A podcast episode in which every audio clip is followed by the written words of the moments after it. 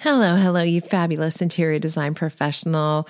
I am so happy you're here. I'm Kimberly Seldon, advocate in chief at Business of Design and a very busy interior designer, like so many of you, like so many of you. Oh my goodness. In fact, in this episode, you're going to hear it's a holiday weekend here in Canada. It is Thanksgiving weekend. I'm looking out my window and I see the most beautiful fall colors in front of me reds and yellows, just vibrant and alive. It happens to be a spectacular fall foliage this year. Never seen anything quite like it. And yes, I'm working on a weekend. Now, why would that be the case? That's the case because on Wednesday, I'm leaving to take my mother in law to Las Vegas. She hasn't traveled in a few years, and that's her happy place. So we're going to take her for a few days. And then I'm going to Charleston and Savannah for planning the Business of Design Elite Retreat in April of 2023. And then I'm heading back to LA because we are welcoming and launching our second boss group, which is just epic and then I'll be back to work on projects. But in the meantime, boy, did I have to do a lot of work in order to make sure the projects are moving forward strongly. And in addition to my real job, which is interior design, I also have the pleasure of working with Business of Design with all of you guys. And so I asked Ryan to come on the podcast today and talk to us about some of the things we might be able to do to make our work with contractors, with sub trades, run more smoothly? Are there things that we could be paying attention to that would allow us to do our jobs better? Ryan is one half of the dynamic duo known as Scott Ryan Homes. They met when they were in school for construction at George Brown College, and they've been working together for 12 years and building a following for themselves. I was introduced to them a few years ago. I think I say in the interview it was two years, but it was right as COVID was kind of kicking off and we had a project that we really wanted to do that was kind of outside our normal zone for projects. So none of our contractors wanted to go to that particular area, but I love these clients and I, I wanted to do this job. So so uh, Ryan was uh, introduced to me, and you know how it is when you're going to begin a job with a new contractor you've never worked with. It's terrifying. I was so anxious about it, and I told the clients, "Look, he's highly recommended, but I don't know." If things go off the rail, then we'll figure out how to make it better. But I'd like to take a shot with this new contractor. And they agreed. And boy, was I happy I did. That's happened to me twice in the last five years. I've gotten two new contractors who are spectacular. So they're out there. But you know as well as I do, you can also have the opposite. You can have a run where you meet trade after trade and they're just not going to be part of your A team. So, anyway, Ryan is jumping on the podcast today to just give us some tips on how we can work together more efficiently with our contractors. And keep in mind, it's early on a Sunday morning, holiday weekend. His kids just left the house. So, he's squeezing this in like I am. He's a good sport for even agreeing to do this. We'll get right into the show, but first, you know who's in charge at Business of Design, right? Cheryl Horn. We're really glad you're here. It has been a couple of very busy months at Business of Design. Uh, we are just wrapping up boss season, as I've started calling it, because such a large portion of what I do all through September and October is dedicated to our boss groups. Uh, they are given quite a bit of homework beforehand, uh, before each meeting, and that all needs to be compiled by Team BOD. And uh, managing all of that is really fun because it's I get to take a look at how far our boss members have come, and for our new group where everybody is starting out, and, and put all that together. But then also once the boss uh, groups actually meet, for the meetings that I don't get to be part of, I get to follow along on social. And it looks like so many of our listeners and Business of Design members and community follow along as well, because as soon as our meetings take place, I start getting a lot of inquiries for the next year. Because uh, who doesn't want to be a boss? We are already accepting applications for our next group, which doesn't launch until next year, but space is super limited. And it's really awesome because so many of our boss members I have been emailing with and talking to on the phone. Maybe I've met them at retreats, but uh, we've gotten to know them over the last, you know, several years. So If you are interested, uh, it is never too early to put in that application. Again, spots are limited. So if you're interested, check it out on the website, submit that application, reach out to me with questions. Uh, we are already, you know, planning for that next group. But in the meantime, there we've got some other events that are coming up in 2023. Um, you know, our events are kind of wrapping up for this year, but we are all hands on deck already prepping for next year. So, uh, Australia, let's talk about that one. Uh, Kimberly and Janine are going to be heading to Australia for March 6th and 7th to do a two day intensive BOD 15. If you are already using the BOD 15 and you need clarification or a refresher on the steps, join us. If you are brand new to business of design, join us. Being able to, you know, learn the steps live, ask questions on the spot, and really make sure that you are walking away with everything you need to know is, you know, a really great opportunity even if you are already a member and taking the steps online. You know, for so many, I'm saying go ahead, take them online first, and then still join us for that live session. The, you know, the live coaching aspect of that is something that we don't get to do all that often. And of course, Team BOD doesn't get to Australia that often. So this is kind of a, a one time thing. It might be a while before we get this opportunity again. And then, sort of as a bonus for that, um, one of our longtime members and boss member uh, who's actually started doing some coaching with us, specifically in Australia, Jody Carter, will be joining us. Um, she's been on the podcast previously. Um, I think the last episode she was on was actually called Yes, It Works Here Too, because that is a question we get all the time, not just in Australia, from members in UK and around the world um, that, you know, they know Kimberly is a working designer in Canada and the US. So they want to know if these systems work elsewhere. And we actually get a lot of debate about whether or not they do.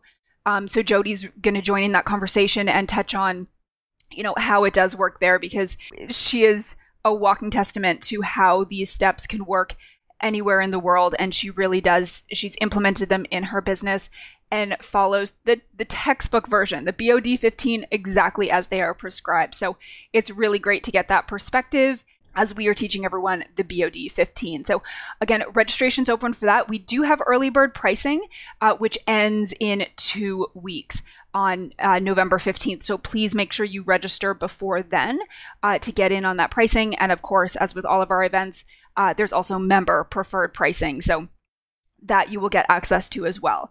And then last but not least, I'm also going to mention the BOD Elite Retreat Charleston. That is happening April 27th to April 30th and uh, that is shaping up. Kimberly just got back from a planning trip for that. We are going to stick in uh, with just Charleston. We were hoping to do a day trip to Savannah, and there's just so much to do in Charleston.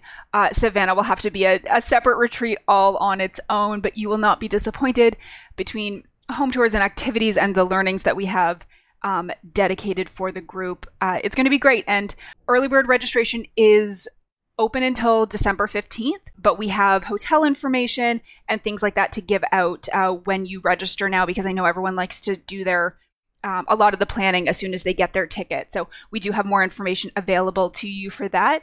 Um, but please, if you're interested, if you have questions, don't wait, reach out to me now. Um, again, this is a limited space event and we do fill up quickly. We've had so much interest in this one and quite a few have already registered. So if you are interested, again, reach out to me, Cheryl at businessofdesign.com. Ask your questions. Um, I will get you whatever information you need to make that final decision. But if you can get in in the next couple of months, we really do recommend doing that. But anyway, details for all of these are on the website. Head to businessofdesign.com and we hope to see you in person at one of our 2023 events. Thanks so much. Welcome to the Business of Design podcast with Kimberly Seldon. Business of Design is the world's best business training for interior design professionals like you. We have the systems, strategies, and protocols you need to consistently satisfy clients, increase profitability, and run your projects like a boss. Unlike traditional coaching, BOD is a fast track to immediate results. Don't try to do this alone.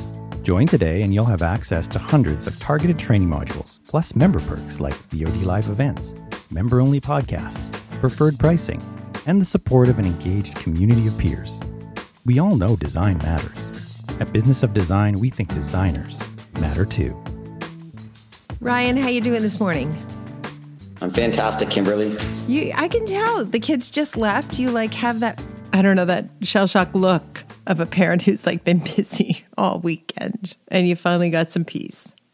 Yeah, and now we'll just keep it going today as a work day. I honestly, yes, I I know, but I'm going to take next week off, so that's why I'm killing it over a holiday weekend. But thank you for doing this. So I was given Ryan Heck uh, before we started recording because his website is just kind of the basics. Uh, and I told him you have to call Cheryl. Cheryl does amazing websites. Uh, that is her that is another job that Cheryl does, and she's really good at it. She just relaunched Kimberly Seldon Design Group for me, and I'm really happy with it. But uh, the the upshot of that is there's no bio, so you have to tell us about Scott Ryan Construction, Scott Ryan Homes. A bio on us, I guess. Like both myself and Scott, we we grew up in the industry, and uh, and we've been you know struggling through um, since day one, and that was uh, 12 years ago now um, when we got together, and one job just led to the next and to the next, and here we are today. Well, I'm going to say this in all sincerity. We did our first job with you guys. It started about two years ago, and I was so anxious and nervous about working with a new contractor. But you came highly recommended, and that's happened to us before. Someone's been recommended, and we've been so disappointed. And you guys have been incredibly responsive, so professional and so talented. And I'm so thankful. I just feel like you're in a position where you guys are just going to explode and become huge. And I hope you'll keep the heart and soul of the company because that's what makes it so great to work with you guys and the talent. Yeah, that will be our goal just to not grow bigger than what we can manage, right? So that's a struggle every day. Some would say that's a happy position to be in, which I'm sure is true. And they're eager to build their business and have more work. And others can attest to the fact, and I count myself among them, that growing too big too fast is usually not a good idea either, right? You can then find yourself in a position where you have a lot of clients, but you're not making them happy and you're not profitable because you can't manage all the things, et cetera, et cetera. So I think it's wise to be cautious. Ryan, I wanted to ask you today what it's like because I, I shared that um, when I'm working with a new contractor or a new trade, it's a lot of anxiety. I'm super anxious. What if it doesn't go well? What if they're don't what if they don't have integrity? What if they're not their word? You know, all that stuff. What about you when you're working with a new design professional? What goes through your mind? What are some of the things that they do that make your job harder? And what are some of the things they do uh, that can make your job easier? Because we all want to work better with our trades. Well, the benefit of working with the designer is that you know you get everything uh, kind of mapped out for you, right? So you're getting the drawings, you're getting details. Um, all those things are worked out before we've even stepped onto site, right? Um, one of the downfalls is if there's changes after a certain um, something's been started or, or, or we're working on, and then we have to go back and, and do it right. But I, I mean, that's no different than working with a client or uh, or any other project as well, right? So that's just a constant struggle that we have on every job. Isn't it the isn't it our responsibility to make sure there are few changes? I mean, 100%. I, yeah, I've we've had more changes on the very first job we did with you than ever on any project. But to be fair, we hired you guys to build one house or to renovate one house. And when we were just about ready to gut it and go, they bought a new house. So yeah. it caused a lot of chaos in terms of like, okay, you're ready. You've got people, you've got, you know, trades lined up to start this renovation. We're going to still start at the same time. But uh, guess what? It's a whole new house. So that made a little crazy for us. But I, I, actually feel like it's my job to make sure that there aren't many changes. No, sometimes somebody gets a better idea, you know, like you're all, you know, or like what happened to us last week. We decide we learned we can't put in a gas line, so now we got to do electric. But I do feel like it's my job not to make changes. So what can we do to give you the information you need, all the information you need up front, and avoid those changes? Uh, I think you guys are actually on top of it. I think like the information, the packages you give us are actually very helpful, and I think they, you know, um, I give you my scope of work, you give me back my scope of work, right? Like, and you have it all laid out. So um, there's not much that I need more from you than than that initial package that you give before we start construction.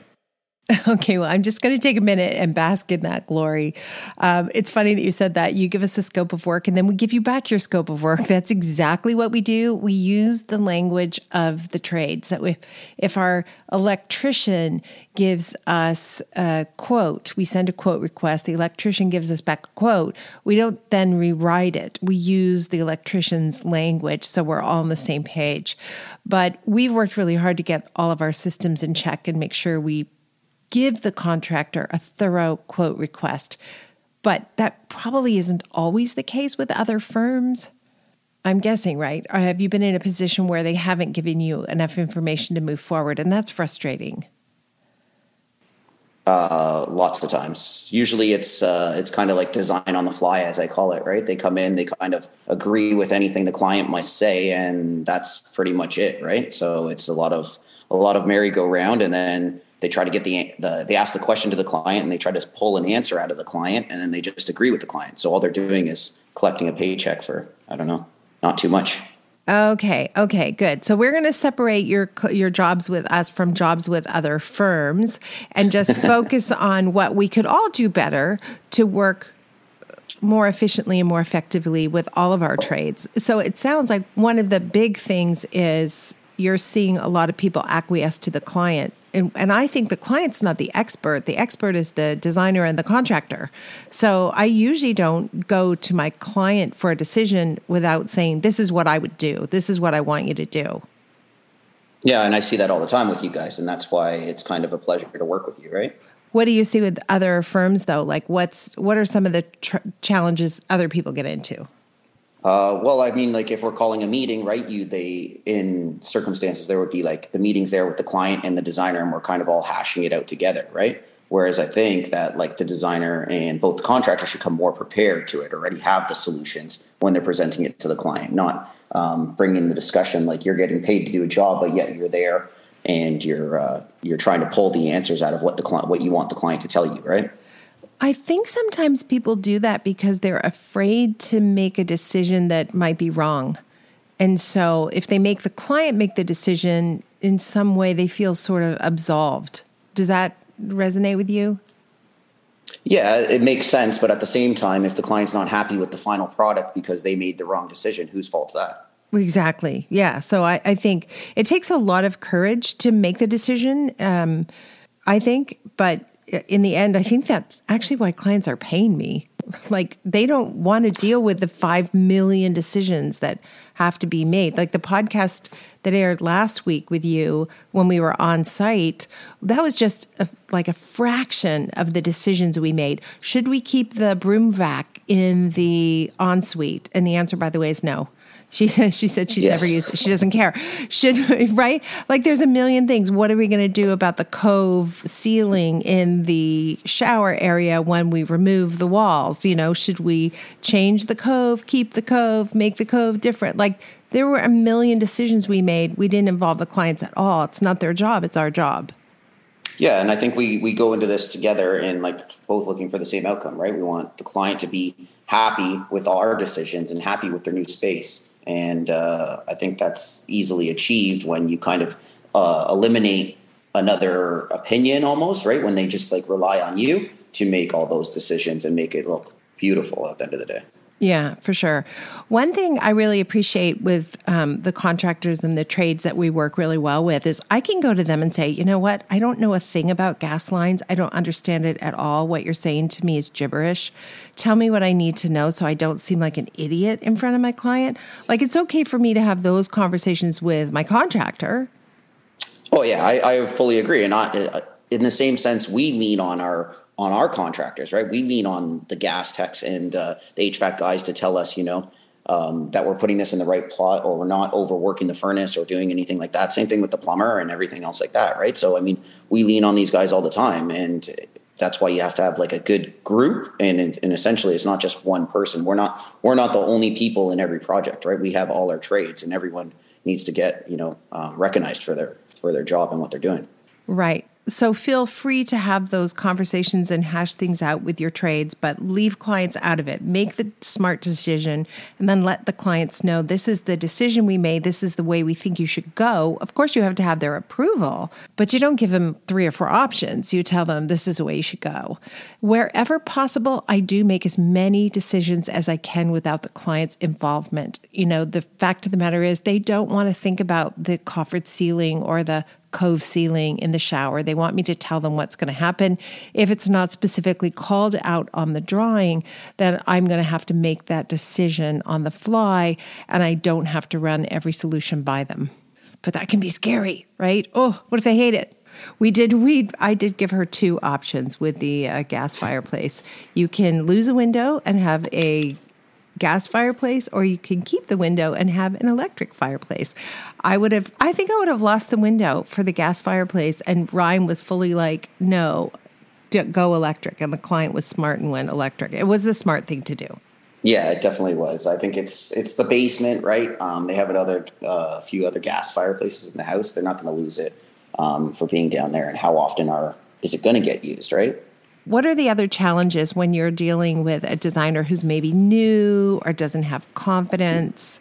I know you said sometimes getting a detailed scope of work from them is challenging.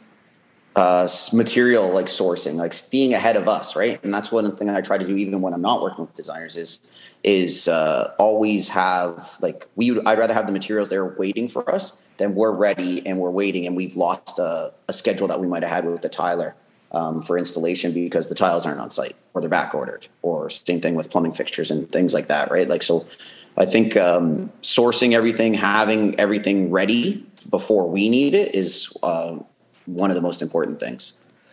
What about timelines? How do you manage designers expectations around timelines I think that is my job is just managing people's expectations, right? So constantly keeping people informed, right, uh, is the biggest thing. Like this job, no day is the same as the next, and everything else like that. But um, basically, having people, letting them know weekly updates, uh, progress emails, you know, at the end of the week or at the beginning, or letting uh, clients know on on smaller projects that you know guys are going to be showing up today or they're not, right? Um, everyone's schedule changes on a daily and uh, surprises happen. And it's just about, you know, everyone, people aren't going to get annoyed or frustrated if they know what's happening or why something happened or didn't happen, right? So we try to do our best to uh, be responsive to emails, always answer a call or get back to someone, and uh, kind of stay ahead of any issue that might arise. You do a really good job of that. I want to talk about timelines and budgets. Um, I know sometimes that uh, contractors and trades will get a lot of pressure on on price or timing. You have the designer who's desperately wanting to meet the client's budget, and they come to you and they say, "Yeah, everything is great. This is everything we want, but we just need you to shave, you know, twenty percent off, or we need to cut it in half, or whatever." Does that what does that happen? Do you find you get pressure? yeah, pressure? it happens. The, Go ahead. Oh, I just get all the time. I get pressure all the time, no matter what. I put any proposal out there, and people just feel like it's a negotiation uh, tactic, right? It's it's like, oh, you put that out, but it's it's uh, we can work on that price, and not really, right? Like, so I mean, um, we have our our costs, um, at, like running any business, uh, overhead, everything else like that and we have our guys and everyone gets paid well for what they do. Um, at the end of the day yes there is profit but that profit key just kind of feeds the machine. It keeps everything going round and round right? It's not like um, you know we're, we're getting rich off of one job right? We've been doing this and every day it's a struggle and you just keep moving forward right? That's all you can hope for. But uh, yeah people do come to us and they always just think like oh that's that's your management fee. That's negotiable. Uh, no it's not it's not really negotiable. We'd rather walk away from the job do you find designers will do that to you? They'll say, "Oh, this is too high. What can you do?" Uh, I think everyone, like, yes and no, right? It all depends on the project, which I get it. I get everyone has a different budget, um, depending on uh, their circumstances. But at the same time, there's, you know, there could be another contractor that's willing to uh, work in that budget, right? It's just I different, different never I never ask my trades to give me a lower price. Never, never, never. They get paid well. That's really important. If they get paid well, they'll do their best work. They'll show up if there's a problem. They'll come back if there's a deficiency. If they're not getting paid well, you're going to miss out on all of that good stuff. I never try to negotiate with my trades ever. So I think that's a habit that designers should never. I've got I've gone to a trade before and said, "Listen, this isn't in the budget. We're going to cut some things." In order to get to the price. But I've never asked the tradesperson to say, I need you to cut your price so my clients can have more of what they want for less money.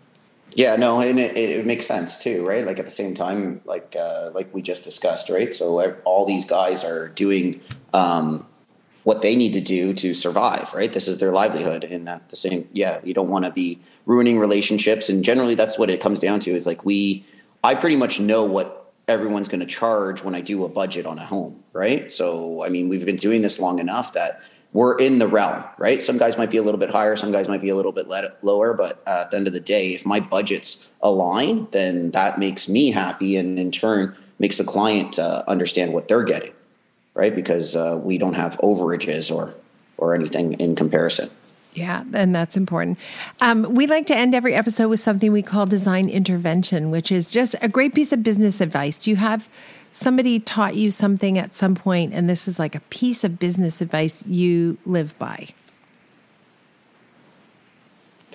You can't. Uh, I guess you can't you're not going to just get anything, right? You have to wake up every day. You got to work hard for it. And if you're not working hard for it, then there's no way that you're going to move forward in life, right? Then that's just life in general, right? It could be business, it could be a relationship, um, anything, getting over any hump, right? You just got to work at it and uh, kind of try to envision an end goal. And if you uh, if you envision it, chances are you'll get there.